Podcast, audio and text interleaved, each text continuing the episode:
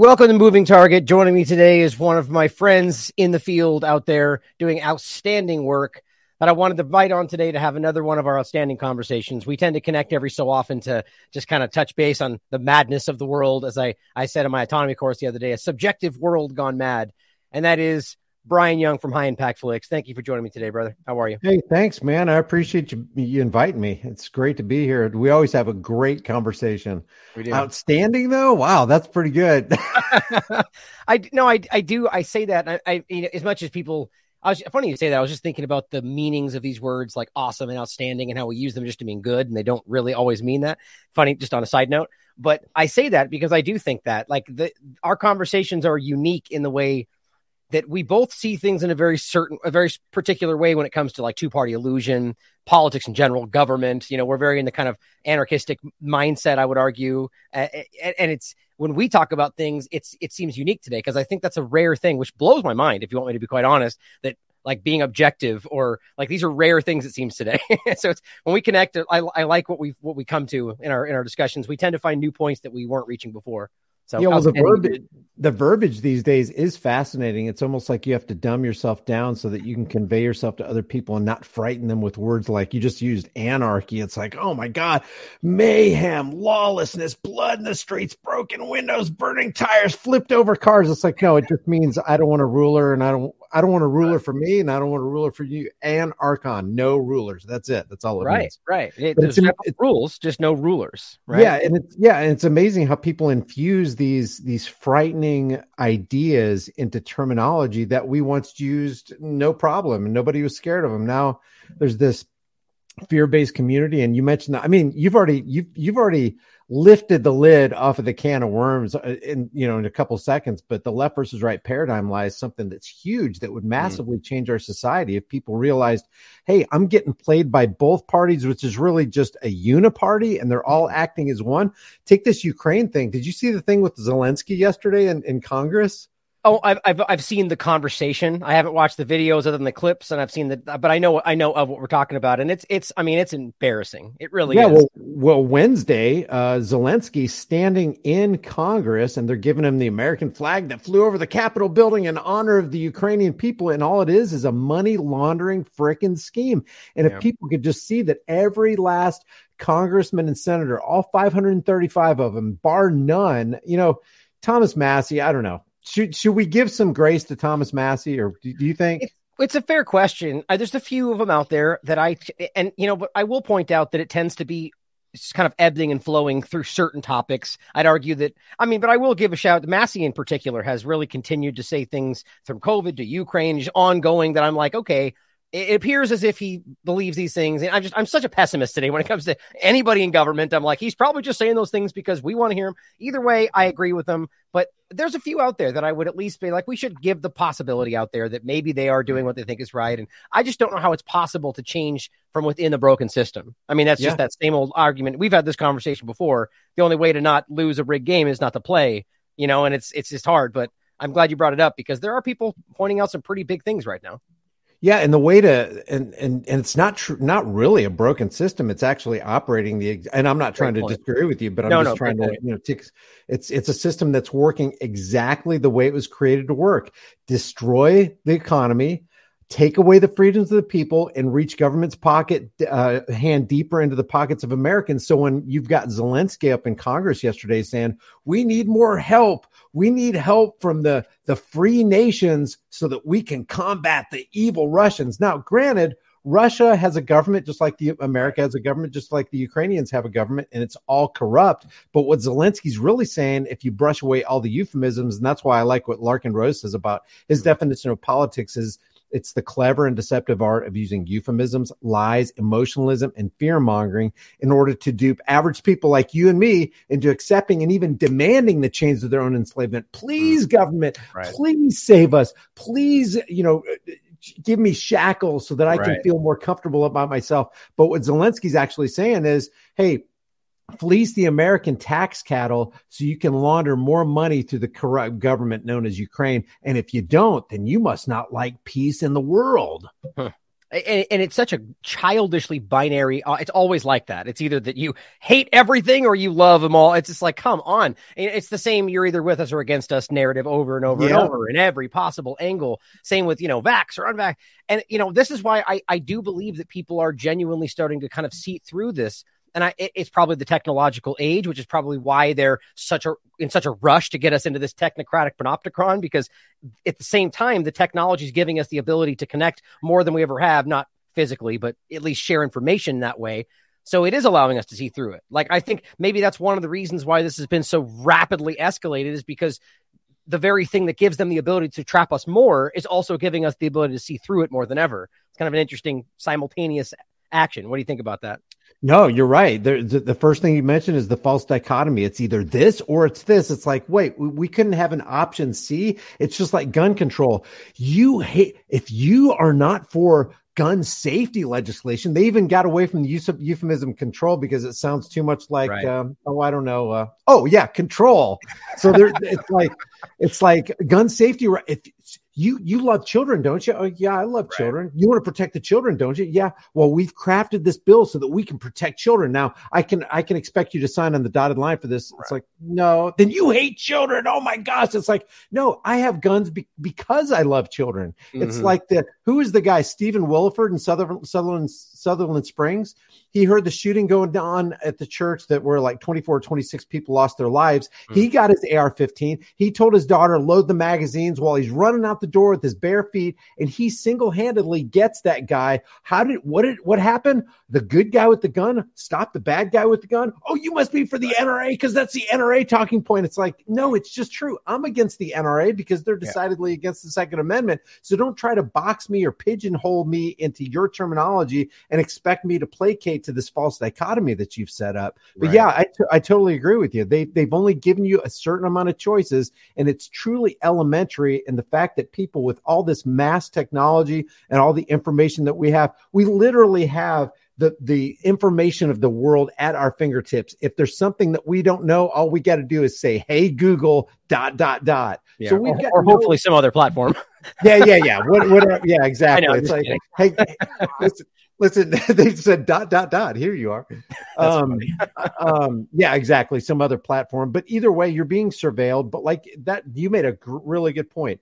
The technology that we will use to uncover the lie is the technology that they're going to use to surveil us and yeah. you know lead us deeper into oppression there's always a dual purpose to these things and, and that's the interesting thing like the internet we always talk about like or the, the the you know pretty easy to understand analogy that a hammer can be used to build a house but it also beat someone's head in you know and it's like it's it's about applying these things and not being scared away from them being but being skeptical whether cryptocurrency or other things like i'm very skeptical about how these could be used or whether they're traps but I, I, find there there's always ways they can be used, you know. But you, you, brought something up I thought was interesting. Is you know the I genuinely think that the the the dialogue in in Congress or in politics or even just like the propaganda has gotten really really ridiculous. And it's not just me seeing this. Like like even I was making a joke today about the Joe Biden put this thing out, or whoever's running his accounts put this thing out on Twitter, where him and Zelensky are in this slow motion walk in front of the White House.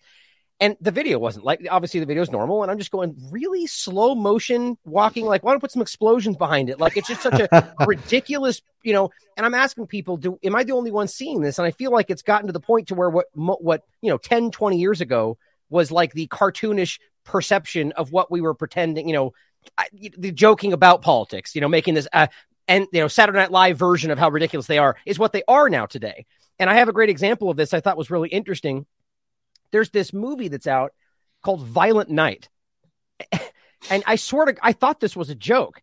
This is like a parody, like I like like a Family Guy makes these jokes where it's like you know Santa Claus come back to fight the bad elves gone crazy. It's like a joke, right? This is literally what this movie is. Santa who with guns and violence fights back against, and I'm just going like, have we really gotten this ridiculous? Like to the point to where the propaganda and everything is like the parody version of what it was 20 years ago do they think we're this stupid or have we actually has at least the two party paradigm conversation gotten that ridiculous? I guess my first point is do you see the same thing? Do you feel like it's gotten worse? Oh whoops i, I forgot we had the this view there. Has it gotten worse in your mind like the propaganda level and why would you think that is if you do think that Well, I mean, obviously the propaganda is lap, uh, uh, you know, dialed up to about an 11 and a lot of people aren't seeing it. Now I see people on the other side saying, Hey, I'm very hopeful. I think we're in the middle of a great awakening.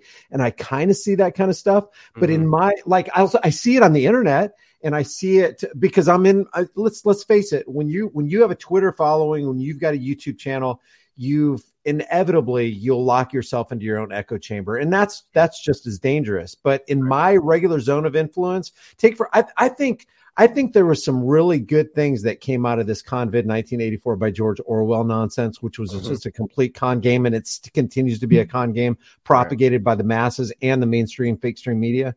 But I think one of the good things that came out of it is that you could see visually like that who was the subject of and and and succumbed to the major propaganda mm-hmm. because mm-hmm. now they got a ritualistic shame muzzle on their face and the only reason they got it is they they heard they have to have it by Dr. Anthony Fauci and right. CNN and MSLSD and all even Fox News was you know playing a huge part in that yeah. so you could see the immediate effects it's almost like it's almost like do you have you ever said like like before this convict thing ever happened did you ever wish man, I wish there was some easy way to detect all the sheep who are just kind of going along with the thing. And then they gave it to us. There right. it is right there. It's like, and then they got the band-aids on their arm. They're like, they're so proud. Yeah. I, I, don't know. So, so on one level, to answer your question, on one level, I think, um, you know, I do see an awakening on the internet. In my regular daily life, I kind of don't see it. and It's kind of disheartening. Mm-hmm. And on the other side of it, I'm sort of in an echo chamber because I'm talking to people who kind of agree with me, which is right. It's it's it's invigorating. It's exciting on the one hand, and on the other hand, it's like what if we're all wrong? You know, what if everybody in my echo chamber chamber is just giving me feedback of misinformation I'm getting out there? Because as as as articulate as you can be, and as much as you research, you're a human being. I'm a human being. Right. We could get stuff wrong, and the last thing we need is our group to continually give us in that that that affirmative feedback loop that right. you know sinks us further into misinformation this is why people like you are so dangerous to the agenda because you you you don't fit into one of the two boxes, right? Or three or four or however many parties they've gotten. It's EU. It's same deal. Like long, they fit you into one of the boxes, one of the arguments, and we're over here going, well, we don't, you know, objectively, we don't see enough information to make a choice yet. They're like, it's short circuit you know how you can't box that you know because it's objective and so that's my point is that there this is that's why i genuinely see the media the corporate media framing objectivity literally as extremism. Like it's really interesting to watch.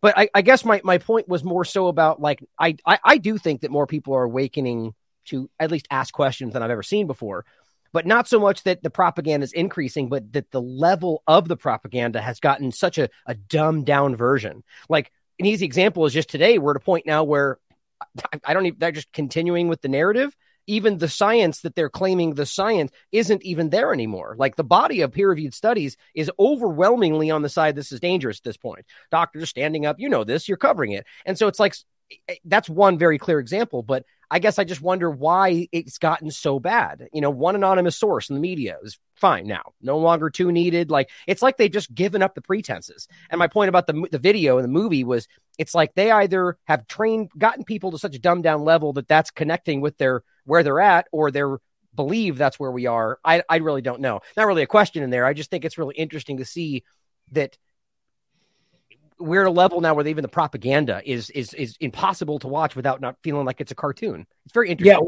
Yeah, it, it's it's a really interesting question because you, especially along the lines of the the clot shot, because mm-hmm. you see a lot of news articles coming out, and I'm talking about regular mainstream news articles that are saying oh, a sudden death from people you could exercise too much. Watch how you shovel the snow. If you get so much sunlight, you could die. And so they're blaming all these excess general overall deaths on other things that have nothing to do with it. And I can only imagine that it's working, or they wouldn't keep publicizing this because the masses would go, What are you talking about? Shoveling snow is leading to a 10% increase oh. in death in people who live in the north. Let me ask you, know, you this. Yeah, and I agree with you, but that, and I the point is we don't know. I, I hope to God it's not working, but let me ask you this. Let's just say it's not working. Let's say they their last real option here is just to try to just scream you down from the very clearly scientifically valid point. Mm-hmm. Would they just stop? Would they just be like, "You got us. You're wrong. You're right. We lost," or would they just drive it into the ground and keep lying? And I guess it's not, it's really a rhetorical question. I think the point is that if that's possible, and I think we can acknowledge it is, it, we could be there now and we wouldn't even know it. I guess. What do you think? I, I, don't. I, I, don't think they would because I, I think back to Nancy Pelosi. Well, we gotta, we gotta, we have to pass the bill before you can know what's in it. You know what a stupid thing to say. But obviously, she said it because maybe her constituents would go, "Yeah, of course we have to pass it to see what's in it." Why would we want to see what's in it before it passes? That doesn't make any sense. So there's all this blatant stuff uh, that's going on, just like you were saying. And yeah. I think that people are so dumbed down, and propaganda works so well because, hey, all I got to know is all you got to do is look at one research paper, look at the Milgram experiment. Mm-hmm. If Mil- Stanley Milgram could get 65 or 70% of people to knowingly push the button to deliver a 480 volt fatal shock to somebody that they believe was actually behind the partition, I don't have much hope for humanity. And that's back in the 60s and 70s. Can you imagine how much worse it is today? Because they didn't have social yeah. media, they didn't have Twitter, they didn't have Google, they didn't have all this, you know, ramping up the, the, the huge propaganda machine. I don't, do you remember what, what was the year of uh, the Milgram experiment? Was it the 70, 74? I can't remember. Yeah, I can't remember around there. I can't remember if it predated or postdated the church um, uh, the the church uh, deposition in Congress, mm-hmm. where mm-hmm. Frank Church actually exposed the fact that the CIA had indeed 100% infiltrated all print and televised media back by 1974. Right. So, can you imagine how much worse the propaganda machine oh. is? How much more effective and knowledgeable the social engineers and the psychological operators have gotten to get into our heads to be super effective? So, to answer your question, I don't think they would go, ah, "Okay, you got us." Because I don't think that power relinquishes or, or control freaks relinquish the power that easily. You know and what I mean? and that's exactly my point. So if we know that they wouldn't, or at least we can assume that's unlikely they would do that. So the I guess my I just a, a hopeful note would be that we very well could be in a position right now, in an, like looking in, in a positive lens where most everybody and look, let's just say majority that could be fifty one percent that's you know that's a whole lot of lost people out there who do see through it, but and that and they're just gonna keep pushing because there's nothing else they can do. My I, I just I want people to start asking whether because it's very easy and it, to fall into the perception that everyone's lost, nobody sees it.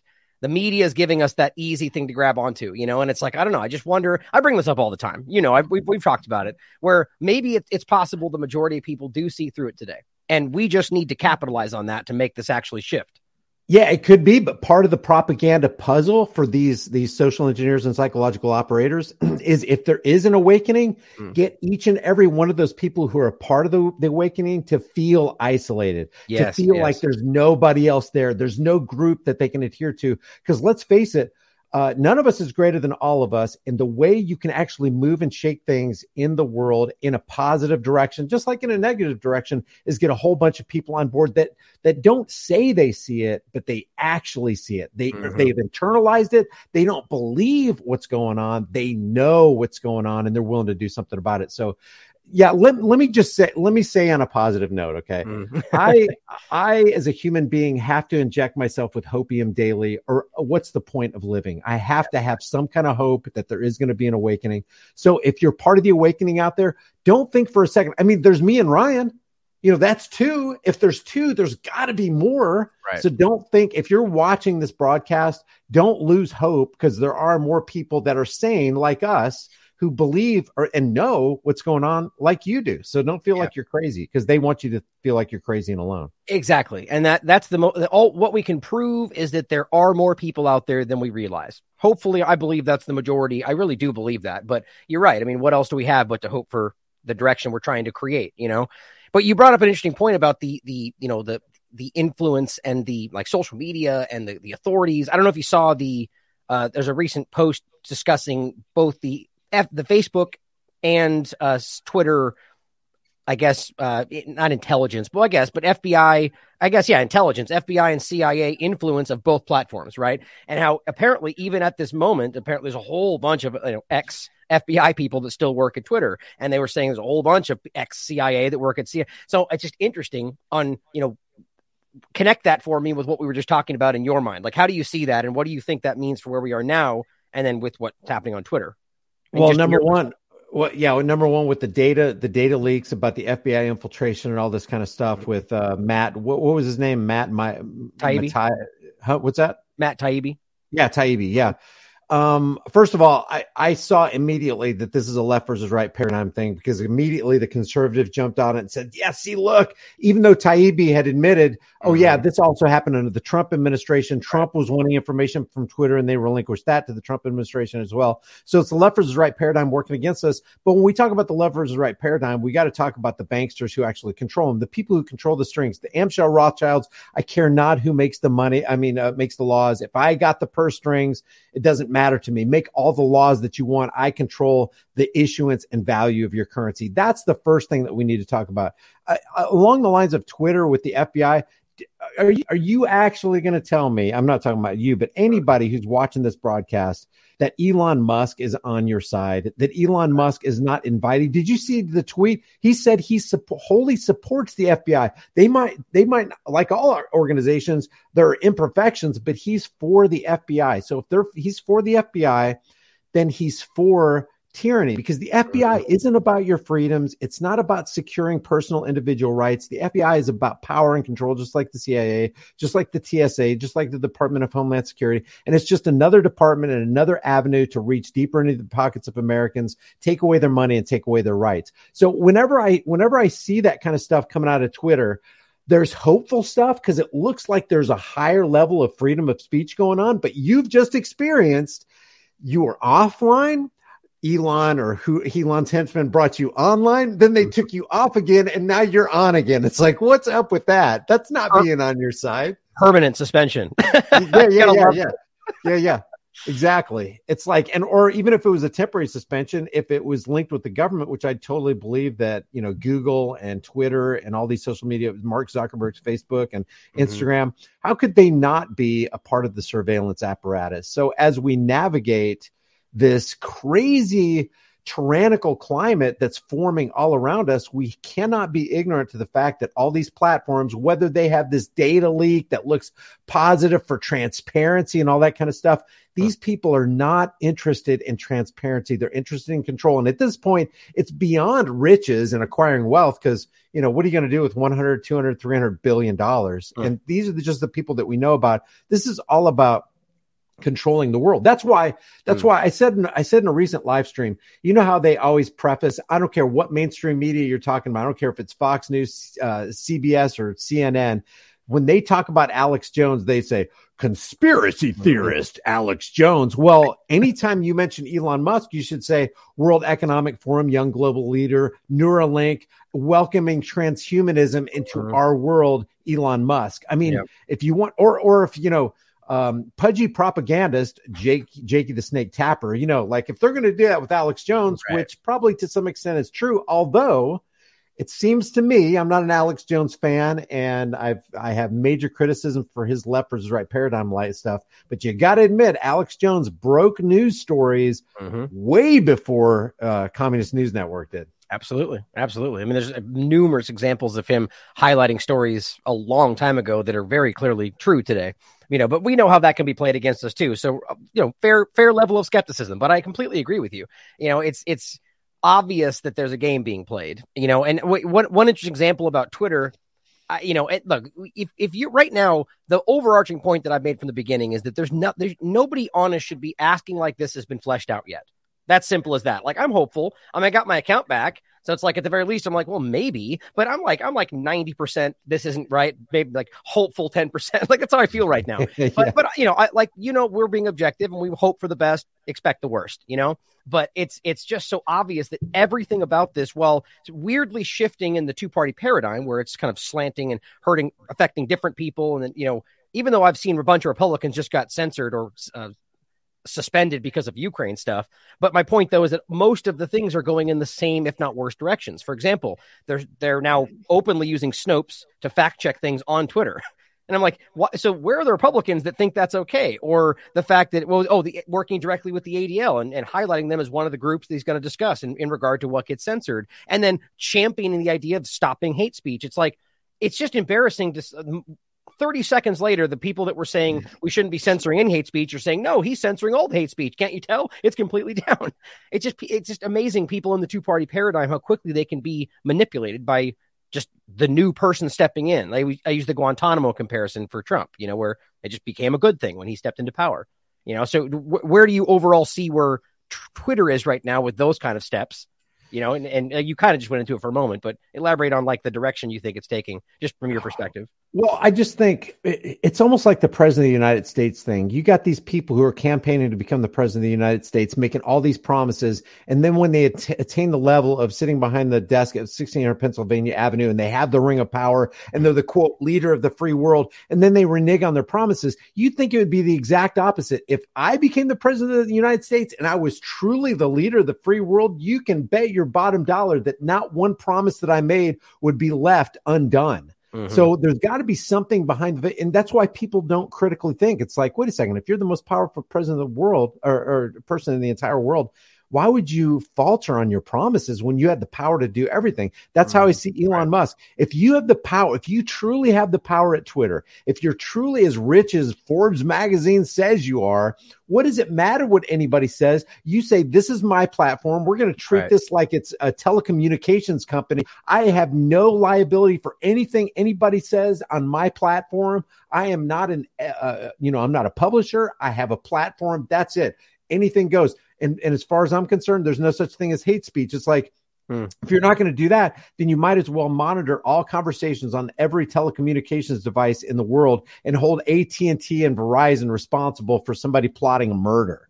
You right, know, right, so right. They, they, he's if he's truly if if you label yourself as a free speech absolutist, then you better be absolutely about the business of free speech. Right. Well, I'm glad you bring it up because this is a really important point today. With, with, I mean, obviously he's screaming or had in the beginning about absolute free speech is what he was talking about. He used those exact words very clearly at the gate. Alex not welcome back on, you know, and so on. There, So, so yeah, and you can agree with his logic. Okay, you can if you believe he broke the law and you think that's it. Okay, fine, you can agree with that, but then you can't claim it's absolute free speech. Like we we agree on that, right? So, but this is an interesting discussion point because, as you know, to take an absolute stance on something like this, it's a difficult line to walk sometimes. So let's dive into some of the harder points of this. For instance, you know, vi- threats of violence or or doxing. Let's take doxing first because that seems to be the the real focal point for him. I kind of broke this down on my last show. I think really showing quite clearly that this was a lot of a lot of fabrication. So there seems there was an Uber driver guy that was there's some kind of weird overlap there. He claims Elon was actually stalking him. The guy seems like he's a little bit crazy, but at the same time, the detective found no connection between Elon Jets and the thing. You know, so eh, the argument that there was actual doxing taking place for, for those listening, if you don't know, the, the guy at Elon Jets was using publicly available data points, but not individually ne- relevant unless the bots were scraping them together and putting it into a coherent aggregated picture. That's if it's publicly available though, it's still not doxing. But anyway, to the point.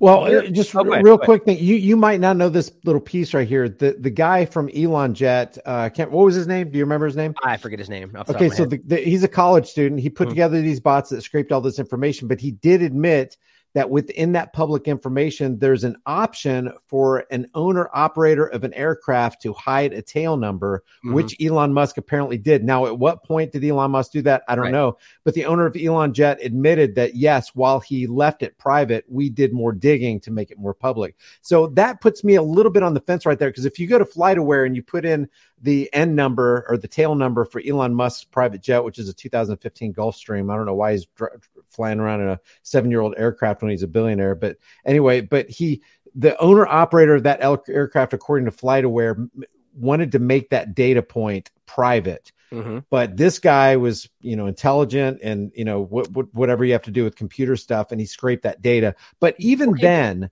even then, Elon Musk said that I'm so for free speech that I will not take right. the account of Elon Jet down when they're tracking my private information. And yet he reneged it. on that. So to yep. me, it's a character issue. It's like, Elon, you said it, you yep. spoke it out. Nobody put a gun to your head to say that. You should have stood by it. And he, he didn't. Absolutely. Well, but there's a couple points there too, is that it wasn't just, it, it was the, the whole stalker part of that was the argument about why it got more important, but he repeatedly said my address.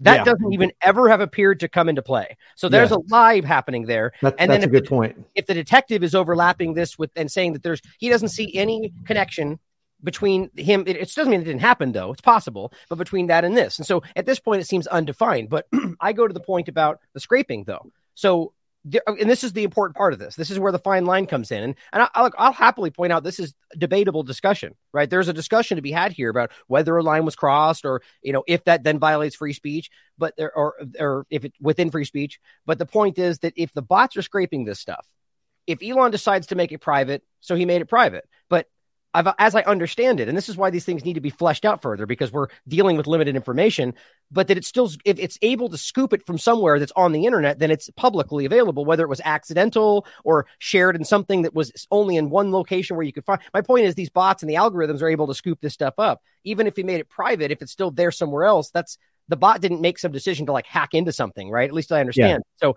there's yeah. a discussion there, but you make a fair point though, that it does mm-hmm. seem invasive.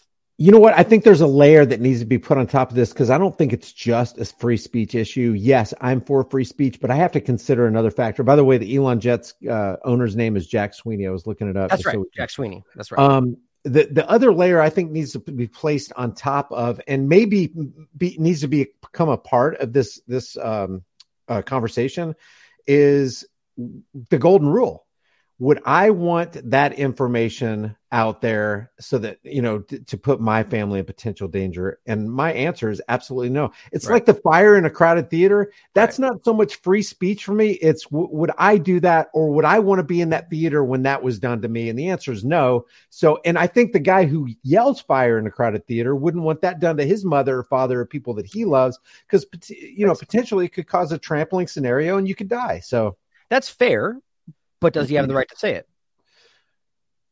Oh yeah, you got a right to be stupid and be. You got okay, a right to. So, so well, I'm with you. I'm with you, hundred yeah, percent. Yeah, and, and, and on top of that, he may have the right to say it, but he also has the right to be accountable for whatever happens afterward, right? So, yeah, uh, so we're uh, we're on the same page there. But but so the the part that I think is mm-hmm. important though is is getting back to the doxing issue. Let's you know let's just call it doxing for the sake of conversation. Hundred okay. percent. Is that by is that within free speech?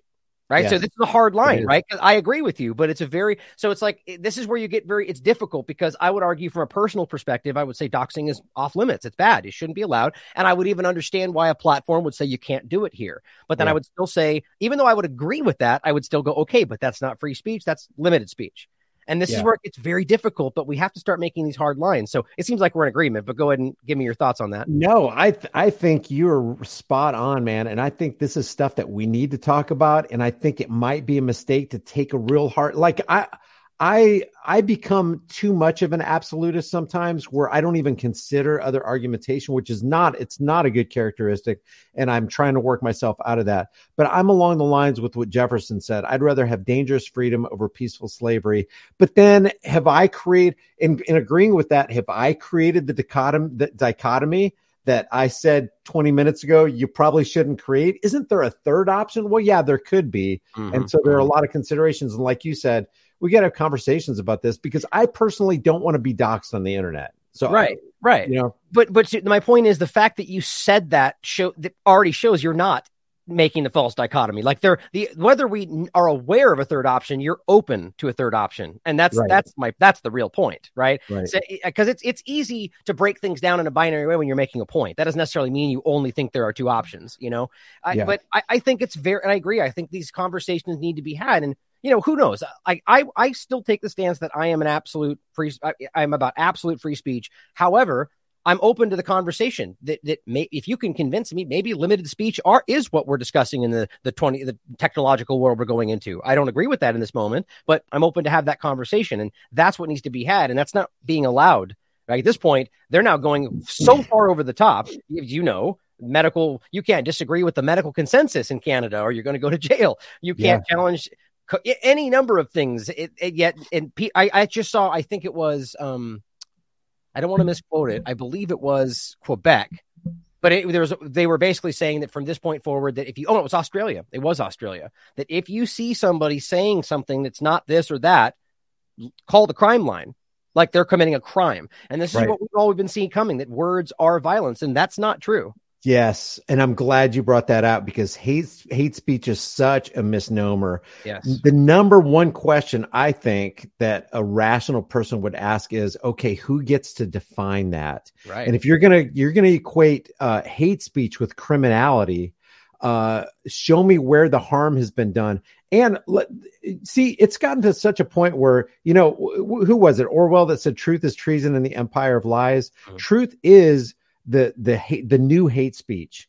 And because the empire of lies can't tolerate the truth, they will paint the truth as hate speech so they can do away with the truth. So right. the question is who's defining what hate speech is? Where does that definition come from? Does that work across the board? And it's not even so much does the majority agree with it? It's like, no, what is right? Mm-hmm. What is mm-hmm. right? If you're not free to give your opinion that you think is the truth, or maybe you think it's a lie. See, that's the thing a lie if you want to tell a lie on the internet if you want to give misinformation on the internet that's free speech. If you're not free to tell a lie if you're not free to give misinformation then you're not free. This is this is a point i'm glad you said that i drill this home as often as i can and i get pushback even from my audience you know that but that you I, my point is really centered around the fact that you have a right to be wrong right? You have a right to be because you the argument could be that they're lying, but it could just be that they thought they were right and they were mistaken. And you're going to tell me you can't be mistaken at this point. But right. I do I do take it to the extent the furthest extent of that, which is that you also have the right to just blatantly lie to people if you so choose and you do have a you're then I'm if there is some kind of accountability, but see that gets in that's abstract. I'm not even sure how that would translate. Anyway, the point I would just say that you're always accountable for your actions. That's the way the world is. But in this case, you're talking about you know being able to lie to people, and we clearly see the government does this. We clearly see the media does this on a regular basis. It's just very selective today, where they're like, you can't lie to people, right? Exactly. We're not even trying to. They just frame it that way. You you took the thought right on my brain because I was thinking, well, obviously the lie is pleasant and palatable to the masses, or they wouldn't be listening to mainstream media. I mean all you got to do is think of just WMDs. The weapons of mass destruction right. lie led to how many trillions of dollars being spent? How many hundreds of thousands of lives or millions of lives that were lost because of one lie? The Gulf of Tonkin resolution back in the 1960s. The Gulf of Tonkin is the lie framed by uh, the U.S. military and uh, taken, you know, kind of like uh, thrown across the finish line by propaganda press back then. That uh, North Vietnamese North Vietnamese uh, torpedo boats were firing on the USS Maddox. Right. It came out 40 years later in declassified document that never happened, but that didn't stop the Vietnam War from coming and 59,000 servicemen uh, dying and 1.5 to 3 million people dying. Right. And I mean, you could go from war to war to war if we really, if we're really being honest with ourselves today from even U.S. liberty conversations. I mean, there, there has been realistic, obvious examples. There's that great clip. I don't have the off the, off the top to pull up today, but I think it was the, um, was the Lincoln. I forget the group. You'll probably remember uh, it, that the guy was saying about how every you know there's always been an example like this before these wars, and he ends by kind of saying, you know, who knows, maybe an Iranian submarine will go up down and it won't come back up. Oh yes, right? he was he was like a he was a diplomat. And, and he, was, was naming every big event, like even Lincoln, and like how they, they we couldn't do this until Fort Sumter was attacked, and and it kept going through every example, and it's like, how do we not see what that is? It's just blatantly laid out for us, you know. Yep, have not heard that in years. I'm glad you mentioned that. I'm going to be looking for it. I wish I could yeah. remember that guy's name, but yeah, he, well, here, and, and he's so pompous when he says it. It's, it's ridiculous. So well, I mean, it either seems like he doesn't eh, think that it would ever get seen the way it has been, or that we wouldn't know what they were talking about. Because I mean, he's looking at everyone like, like, right, right, right. You know, like back and forth. Here, let me let me play this clip of Jordan Peterson. I'll try to find it while it's playing. Okay, it's a minute okay. long clip, and you this references the point of what you were just making there about hate speech, and the answers the question. You know, so if we talk about hate speech, okay, well, who defines hate speech? Well, he makes the point: the last person you'd possibly ever want defining it the idea that there's hateful speech, it's like, yeah, okay, that's self evident, no problem. Well, let's regulate it. Okay, fair enough, because it's hateful. You know, maybe we'd rather that there wasn't any of it. Okay, no problem. Who defines hate? Well, we'll worry about that later. It's like, no, you won't. That's actually the problem. Here's the answer to who defines hate those people that you would least want to have define it. That will be the inevitable consequence of the legislation. Because sensible people won't have anything to do with that.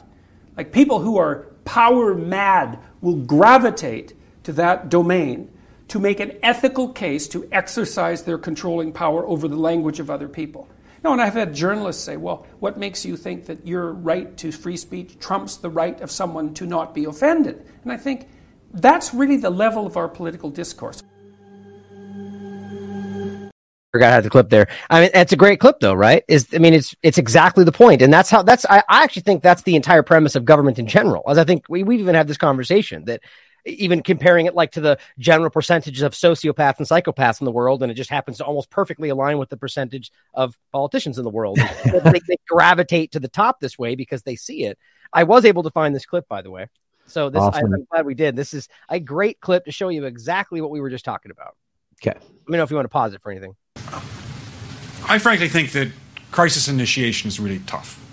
just hold on, just to start right there. I love that. Like, so we're genuinely, genu- genuinely talking about initiating crisis. Like this. Yeah, I yeah. don't understand what that shows you right there. the Washington Institute. That's what it was. I got to remember that for next. And time. he's he's bemoaning that it's like crisis initiation. Doggone it, it's tough. I wish it would be easier. God. And it's very hard for me to see how the United States uh, president can get us to war with Iran. Get us to war with um, Iran. Jesus. Which leads me to conclude that if, in fact, compromise is not coming, that the traditional way of Amer- America gets to war is what would be best for U.S. interests. Uh, some people might think that Mr. Roosevelt wanted to get us into World War II, as David mentioned. You may recall we had to wait for Pearl Harbor. Some people might think Mr. Wilson wanted to get us into World War I. You may recall he had to wait for the Lusitania episode. Some people might think that Mr. Johnson wanted to send troops to Vietnam. You may recall he had to wait for the Gulf of Tonkin episode. Uh, we didn't go to war with Spain until the USS uh, yes. until the Maine exploded. And may I point out that Mr. Lincoln did not feel he could call out the Federal Army until Fort Sumter was attacked, which is why he ordered the commander at Fort Sumter to do exactly that thing which the South Carolinians had said would cause oh an attack. so, if in fact the Iranians aren't going to compromise, it would be best if somebody else started the war. Uh, one can combine other means of pressure with sanctions. Uh, I mentioned that explosion uh, on August 17th. Uh, we could step up the pressure. I mean, that's. I mean, look, people. Iranian submarines periodically go down. Someday one of them might not come up. Who would know why? Oh my God! Somebody we can do a variety of things if we wish to increase the pressure. I'm not advocating that. Oh, but no. I'm just suggesting that uh, it, it, this, this, is not a, a, either or proposition of you know it's just sanctions has to has to succeed or other things. We are in the game of using covert means against the Iranians. We we could get nastier at that. Wow. Right. I mean, it's just never been more obvious. And the sad reality is that that stuff's out there and, you know, it just continues forward he said the silent parts out loud. I mean, almost all of them. Right. And then you got Karine Jean-Pierre, and the other day was sometime last week said that the most horrific thing, the most damaging thing to our democracy that has ever happened is not Pearl Harbor. It's not 9 11. It's not any of the things that he mentioned. It's January 6th frat party were complete with selfies and feet on desks. That was it. God, I, I mean, not even their own supporters buy that. I mean, I mean, some of them obviously do, but but but by and large, I mean, you generally just talk about this and feel people are not okay with it, and that becomes the real dividing point. Is that you got Republicans going the extreme opposite way and acting like literally nothing happened. Like there's things that you could point at, but then I, am sure you saw come out today, and we already knew this by the way that that uh, Pelosi was involved in the process and you know was active. I mean, we, I think this was talked about because there was provable information coming from one of the police on the ground that they were saying like, no, no, we're not going to bring more people in, despite they kept calling for it. But now suddenly the Daily Mail points it out, I think, and now it's breaking news. she knew beforehand. You know, the flow of information is so controlled these days. But so it's just so obvious that they're trying to make that what it is. But right, that I I genuinely believe that was a failed false flag attempt. What do you think about that? January 6th. I would not doubt that at all. I don't have any proof for it, but I Just would not doubt yeah. that. Yeah, yeah, well, I wouldn't doubt it at all. Manufactured everything was, and how clearly, I mean, just the way that they're now can like it's so obvious they had the narrative ready before this happened. I mean, it's just they they were knew they were going to call it what it was and hyped it up and the building of the narrative, and then it just kind of fell flat. Nobody brought guns, yet they called it an armed insurrection. Like they had a narrative ready, and I think that's exposed it to me more than anything.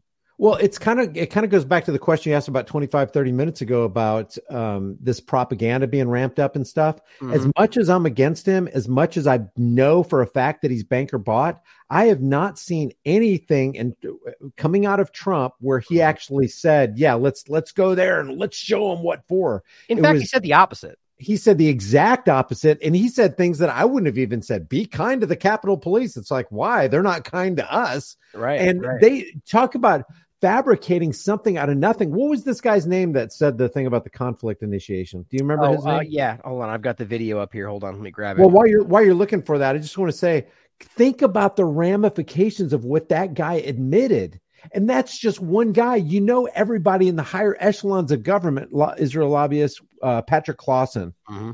Yeah, they are in the he admitted they are in the business of conflict initiation mm-hmm. we are talking about mass scale conflict initiation we're talking about starting massive wars ramping up the military industrial complex giving boatloads of money to defense contractors stealing more money from the the, the american tax cattle so that mm-hmm. we can send tell me that's not happening right now in ukraine Exactly. This is this is a such a load of steaming BS, and I wish people could see it. Right. But oh, let me ask you this, Ryan. I, I, know this is your show, but let me ask you a question because right. I really struggle with this. We see what's going on. We see how evil these people are. We see the admissions that they make. Mm-hmm. If we all did wake up, let's say there were 35 million, 10% of the population, 33 million, 34 million people that actually woke up what what are what are the first things that we need to do to create a better society for our children and our mm-hmm. grandchildren what would you yeah. do you know and that it's it's a big question obviously but i mean i think for me it comes down to the point of choice as always right? Mm-hmm. And we need to define something like this this deserves a really long thought out conversation. Like i don't think i could even give you a good enough answer in one response. But I think like if mm-hmm. all of a sudden it all just shifted, I mean, it really does come down to being represented because it's not happening today, right? Like I, I, I believe in the concept of a republic, Uh, like a parliamentary kind of idea that you could abstract out. But at the same time, I believe in a very anarchistic kind of mindset where I don't want people to be like, I, I think, I think where I ended up with this when we had a kind of a thought provoking conversation about how that would look is it needs to be something like this, but it's like a rotating concept where people in the in, but in, it needs to be community driven as opposed to large. But see, the, the lot in my point. See, there's so many points to try to jam in. But if you once you take this to the logical conclusion, people then argue a logical point. Well, okay, mm-hmm. that's from a, a US centric perspective. What happens when the other governments and the other parts of the world don't do that and then decide to invade you? What happens then? You know, it's like, well, you're not the point. It's always about how we somehow think that the only the control structure we have today is why we somehow have the ability to connect, to collect, to coordinate, it, that's we don't need the government to do these things. All you're really seeing is an overarching hand saying this and there, and like it's the same argument on a smaller scale about saying who's going to build the roads. It's like the same damn people are going to build the roads, right. and just it's just the decision making process changes. You know, yeah. so that's where I think that needs to go to is immediately removing any kind of federal overarching government concept and just you know it, it, the problem is that it's it's almost impossible to fight out from where we are now to the place that I would want because of how long people have been propagandized with the idea that they can't exist without a government protection. I, you know, and that it's just it's a complicated thing. But I mean, it really, if we wanted to sit down for hours and discuss it, I, I have plenty of ideas. It's just about whether people will be willing to change and and put themselves in a position that's a little more uncomfortable than they're used to, right? Because but that's freedom can be uncomfortable, can't it? As you know, there's this. Are, are you are you familiar? I, I don't know where you stand on religion or the Bible or anything like mm-hmm. that. I'm I'm not religious. I'm not religious. Um, you know, but I recognize that there are nuggets of truth to be found pretty much anywhere. Truth mm-hmm. is truth. You know, whether people agree with it or not. Right. But there's this. Uh, I think it's Ecclesiastes eight eleven. Don't don't uh, quote me on that but I think it says something to the effect of when justice against an evil work is not executed speedily, therefore the hearts of the sons of men are fully in, set in them to do evil. Mm. I think one of the very first things that we need to do is we need money that is honest and sound. Mm-hmm. And the mm-hmm. second thing we need to do is rights that are valued and respected. And if anybody goes across the line and disrespects any other individual's rights, because I think the smallest minority, I, I agree with Ayn Rand the smallest minority on the earth is the individual, and those who deny individual rights cannot claim to be defenders of minorities. So if anybody comes across the line and disrespects any individual's rights, there should be an immediate public punishment. And I'm not against tarling and feathering because you mm-hmm. wouldn't have to do that very much. One politician or whoever is going to be, you know, the the part of the structure that makes life a better place for that's because that's what government's supposed to be, you mm-hmm. know, in in essence. Um, but anybody who steps across that line is severely publicly dealt with. And it does have to go back to sound money because if you have a dishonest money system, how can you expect the Federal Reserve uh, foxes not to be in control of the hen house? Right. Right. I mean, it's interesting take. I just don't know how. This is the problem is that it's so undefined in such a short answer. You know, I'm sure you've got an entire background of thoughts behind what you said there. You know, just that whether, you know, ultimately who decides who and when and how and you know there's still a controls you know it's, it's just so difficult you know but the problem is that because of the propaganda today and and the statism that's just bled into everything it's really hard to to take these steps back but that's what we're trying to do every day is show yeah. people that it's all up to them you know no i i agree there are tentacles of complexity all over the place but i think mm-hmm. the underlying factor that makes america and really freedom great is simplicity it's yes does anybody yes. have i mean the very simple questions and i know i sound like a broken record but the questions of does anybody have a higher claim over your life and property than you? The answer is logically no. Mm-hmm. No, nobody's got it if if I have a higher claim over your life and property than you, then where did that authority that I claim to have come from, and why don't you have that same authority? Number right. two, is it ever right to initiate unjust force and violence on peaceful people who haven't done anything wrong? All you have to do is ask yourself a question: Do I want to be asleep with my my family in my house at two thirty in the morning and be broken in on and terrorized and flashbanged and my dog killed?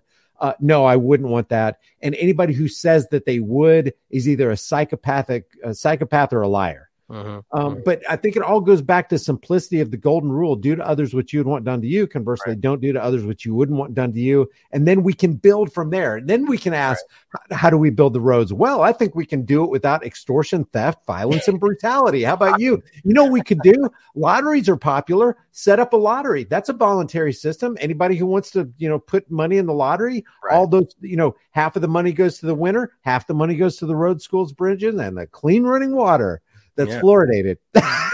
yeah, right. But but I agree though that that it's it's I I I, I kind of feel like one of the main things is that is it needs to get more simple in the sense that it needs to become more local, and I think that's in yes. every possible way. You know that, yes. and if it broadens out from there, as history shown that always will, then you know you deal with that as it comes. But you know the problem is that people just it you know what it really feels like, and this is just my I guess my opinion. Maybe it's influenced by the world today, the propaganda but it feels more like people are more interested in making sure that the people over there, whether or not they're even even in the same country or even know what they're doing, that they have to do it this way because that's the right way, right? And I know because this is the you know they can't we can't allow them to wear hijabs over there, you know whatever it is, and and and maybe there are people over there that agree with you, but it's not your place to force that on other people. And even from like a county to state, kind of, it's the same way. Is that you can't just let the next county do what they want because you're not okay with them doing what they do to their children or whatever, you know. And it's like I don't mean that in a bad way. I just mean how they teach them and train, you know, right. and, uh, yeah. them. And it's just that's I think the crux of it is that people feel like they have a right to conform other people to their belief structure, and that's really dangerous. That's a whole American centric concept, really. That's government. That's exactly. that's that's the essence of government, which is the right to rule. Hey, I got a right to rule you. I have the right to speak into your life, and if you don't do what I think that you should be doing, well, then I can rightly punish you. Right, right. Well, I think right. Yeah, exactly. Not right. But I think we uh, have limited time left. So let me ask you one question, I think, to finish up today that I think is interesting. And it kind of brings us back to the, what we were talking about in the beginning is you, I'm sure you've seen the, the JFK thing swirling around where it's basically, you know, Fox Tucker has this segment basically reveals something that I think literally everybody kind of knew or expected, which is that the CIA killed JFK, right? And it's like really no, I, I have not seen that swirling. I have oh, not. Oh, really? Okay. Well, no. ba- well, bottom line is there's a, there's it, RFK Jr. was involved, and there's this like like basically the it, you could you could take it through a skeptical lens with any corporate media. The, I, the the conversation point, whether you agree with it or not, is that Tucker had this segment and he, they basically exposed that the CIA killed JFK. And, really? and it was it was very clear. RFK just talking about it too, and and so it was a big deal. Like to have that be stated on a mainstream channel, right? Yeah. Nothing has happened. No, no, no Senate, no, con- no, you know, no congressional action at all. No discussion about it on any more other channels. And it's like the point was like, are we really just going to pretend that didn't happen? Like, so we now know this happened. That's the conversation. I do agree with that. And yet it just nobody's talking about it. And the, my point was, okay, one, I think it's pretty clear that I think we all generally knew that was the reality, like the books and ever the movies were crying out loud. Yeah. And so when it comes up, we're just kind of like, yeah, yeah, we knew that. And so that's the first point is like, how is that? Is that part of the social engineering to get us to kind of just dismiss something that big because it's so far removed? Or, you know, and then the other part of it is really that I, I think we're at a point now where we we they they have this ability to reveal the truth in a way that becomes so benign because of the two party paradigm or the mis you know that it's oh well that's their story that's their story. So these things get admitted but nothing happens. Like the clinton foundation pay to play or you know many examples. So just what do you think on that for kind of final thoughts today? God that's kind of a sticky thought. I now yeah. you've piqued my curiosity. Do i look up tucker carlson in this? Did he do a whole Should, segment yeah. on it's, it? it's an interesting clip. It is you know and, okay and, I, I need to look at it but uh yeah, that is very interesting. Do we stop calling it a conspiracy theory now? I mean, yeah, like what's no, gonna and, exactly. and I could I, I I would totally expect mainstream media to just not even pay attention to that, throw it into the dustbin right on top of Hunter Biden's laptop where exactly. they, they think it should belong. But I man, wow, that's wild. Now now you've got my curiosity peaked. I want to see that. Well, good. I'm interested to see your take on it. I mean, my point is that, I mean, when I say that, obviously it should have never been called a conspiracy theory, but just because of all the information that was surrounding this. And, you know, I mean, it was a conspiracy, but there's no theory to it. Well, not, yeah, not now, especially now to your point that it's no longer a theory, especially since this seems to be proven. But I think my, the overarching point is, and this is any example, you can look this back to the HIV conversation. There's so many books written about things that would blow your mind about the HIV AIDS situation, or even right now with COVID. You know, that it, those books are out there, they exist, and it's sourced and it's peer reviewed. There's PhD, and yet it's just there. Nothing happens, you know. So if that's where we are today, where this has essentially been admitted, and it's like, yeah, yeah, JF, the CIA. So the government's willing to kill its own president and the, the CIA, and and we just move forward like no big deal. And I think that we're being trained in a very alarming way. The Twitter files, all that we're we're kind of just being trained to engage the way that they allow us to engage, only through intermediaries and only to a certain degree you know, it's just an alarming direction. And so I'm interested to see your take on it because I, I do think it's part of an overarching kind of propaganda effort. You know what I am curious about the JFK thing though? I I don't believe JFK was on our side. I don't mm-hmm. believe I just think they're all banker puppets dangling on a right. string like marionettes. But I wonder why they did kill him because I hear people routinely say, well, it was because of Executive Order 11111, where he wanted to reinstall, reinstate gold and silver as the sound uh, currency of the United States. But when you read that executive order, I don't really see that. I don't, I don't see a combating of the Federal Reserve. I see it right. working with the Federal Reserve. So I wonder why they really off that guy. Yeah, it's a fair question. And I, you know, again, I, I do think this is the case, but again, taking at face value, that is what happened based on the data that we have. I, I agree I mean, it's as simple as this. I think it, it could be because he was doing things they didn't want him to, and maybe that's what started the whole kind of shift into this direction. But I agree with you. I think you can. There's plenty of examples pre JFK that show you that this is we'd already kind of lost control at that point anyway. But so it could be as simple as a coup that took place between two vying factor, factions, and neither one has your best interest at heart. You know, it's two dictator governments trying to. You know, Whitney talks about the whole kind of neocon technocratic shift. Maybe that was taking place all the way back then, you know, different shifts and breaks of the government, and we just saw it executed, you know? Oh my gosh, I would love to see Whitney delve into and do like a deep dive into the JFK conspiracy and just, you know, you know, she's like a bloodhound. She would ferret out anything that was there. Yeah. If it was, oh. if, if, if, it could be found, she would find it. But I, I don't, I, I think the timing of the death is interesting because he died in 63 in the Gulf of Tonkin episode uh, apparently mm-hmm. happened in 64. Mm-hmm. So maybe JFK, maybe they were planning the Vietnam War. I don't know. Do you know about Charles de Gaulle? The name rings a bell. Not Charles, de, Charles de Gaulle was the president of France in the 1960s okay. and 70s, and he got very concerned when the Vietnam War kept going and going and going. He's like, "Where's all this money coming coming from?" And then in 19, August 15th, 1971, uh, Nixon closed the gold window, which mm-hmm. basically reneged on the Bretton Woods Accord that kept uh, gold pegged at $35 an ounce. So Charles de Gaulle's like, "Hey, we gave him all of our gold, and we took fiat. Uh, we're, we're so he sent his his entourage back across the Atlantic to go get the gold." But I maybe uh, JFK in 62 and 63 found out because it was JFK who did put the kibosh on the North uh, um, Operation Northwoods. Right. He, the Joint Chiefs came up with that, and JFK said, "We ain't, we are not executing terrorism on American soil, so we can right. get into a war with Cuba." So it could be, and I'm just surmising here. I don't know if it was, but the timing is interesting. Maybe he didn't want to have a conflict with Vietnam. A year later, the Gulf of Tonkin happened, and then they started ramping up the yeah. war under LGB. Hey, uh, LJB. LJB. Else, yeah. yeah. L- Lyndon Baines, LBJ. Jeez. LBJ, Jeez. Yeah. Dyslexic. I, I, didn't even catch that when you said it the first time. But what, what's interesting though is that, you know you can see throughout history that the, you know war has very clearly been a a a kingmaker or not. You know, like yeah, I mean, well, obviously the money, but I mean, like the the decisions around these are are you know sh- sh- earth shaking. You know, and, and so what if he truly did push back on something that they had already lined up. I wouldn't surprise me at all, right? We're seeing yeah. that we're seeing that take place today with foreign leaders. So the but the fact that it was internal is a is a alarming reality to now. I mean, we need to kind of I, I know I know we're wrapping up here. We need to get that pulled in with the larger conversation today. If they're capable of that, they're capable of worse and today with what's going on. So, you know, do you have, do you have any final thoughts for us as we uh, wrap up here today? Upcoming. No, just the just the JFK thing. You know what you've done, right? You you know now I'm going to be preoccupied with the JFK assassination.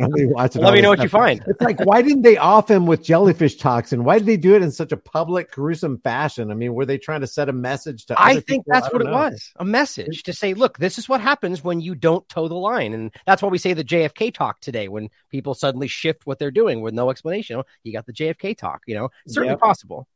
Yeah, well, I would just close with just saying, hey, you you have if you're watching this broadcast, you have you are the resistance. No, you have you have uh individual rights and you've got to secure and stand on those rights and sometimes in this crazy world because we live in the empire of lies, they don't want your truth. They don't want to secure your rights. You got to stand for them because man, we've got generations coming up after us I can't imagine how much worse it's going to be in 20 years if we don't oh. stave off the tides of tyranny. So just know that you have individual rights. And it's more so that other people don't have a right to dominate and rule over you. And if they're trying to do that, they are the bad actors. And we got to we got to push back against that. Here, here. I think it's a good note to end on.